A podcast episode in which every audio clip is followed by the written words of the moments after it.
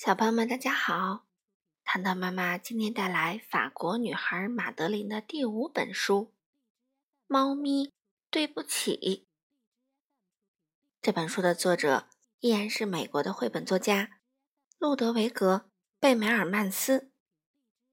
一起来听吧。一天，女孩们排成两队出去散步。马德琳突然停住脚步，瞧。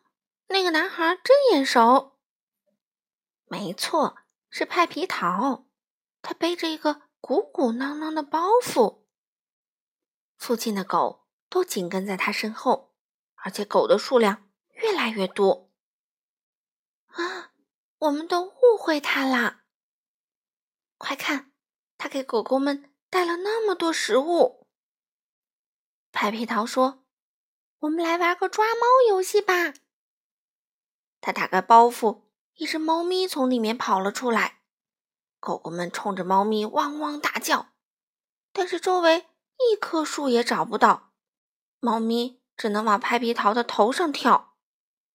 可怜的男孩突然大喊大叫：“救命啊！”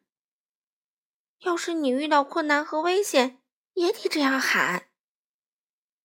克拉菲小姐看情况不太妙，立刻飞奔过去。幸亏他及时赶到，救出了淘气包。马德琳也跑过来，抱起小猫。走吧，狗狗们，再见，淘气包。我们送你回家，千万别再把恶作剧搞。大使一家听到这个消息，既难过又痛心，悲伤不已。大使夫人抹着眼泪。感谢克拉菲小姐救了他的心肝宝贝。孩子们，大使先生说：“请你们多来探望派皮桃，让他能早点康复，重新振作。”嗯，不过一次只能进去一个。亲爱的马德琳小姐，你能不能先进去看望派皮桃？马德琳轻轻走进房间，低声说。你听得到吗，派皮桃？这都是你自己造成的，你这个可恶的家伙！瞧瞧你对那只可怜的猫咪都做了些什么。嗯，我以后再也不会伤害猫咪了。派皮桃说：“我已经得到了教训，请相信我会改过自新，不再乱闯祸。”那就好，马德琳说：“希望你说到做到。”我们大家可都盯着你呢！哇，你一定不敢相信，以前只喜欢吃肉的小野人，现在最爱吃蔬菜。他还把以前抓的那些小鸟、乌龟、兔子和蝙蝠，全都放回了大自然。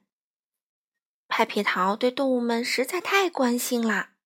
嗯，他把动物园里所有的鸟都放出了鸟笼。就连克拉菲小姐都说：“这样做可有点过火了。”一只大象被派皮桃放了出来，小姑娘们都吓得失声尖叫：“哎呀！”只有马德琳平静地说：“我知道该怎么做。”马德琳告诉派皮桃：“他已不再是以前那个坏家伙。”马德琳说：“你是我们的骄傲，我们的开心果，是世界上。”最优秀的棒小孩。然后女孩们一起回家，排成两行吃面包，排成两行刷牙，排成两行睡觉。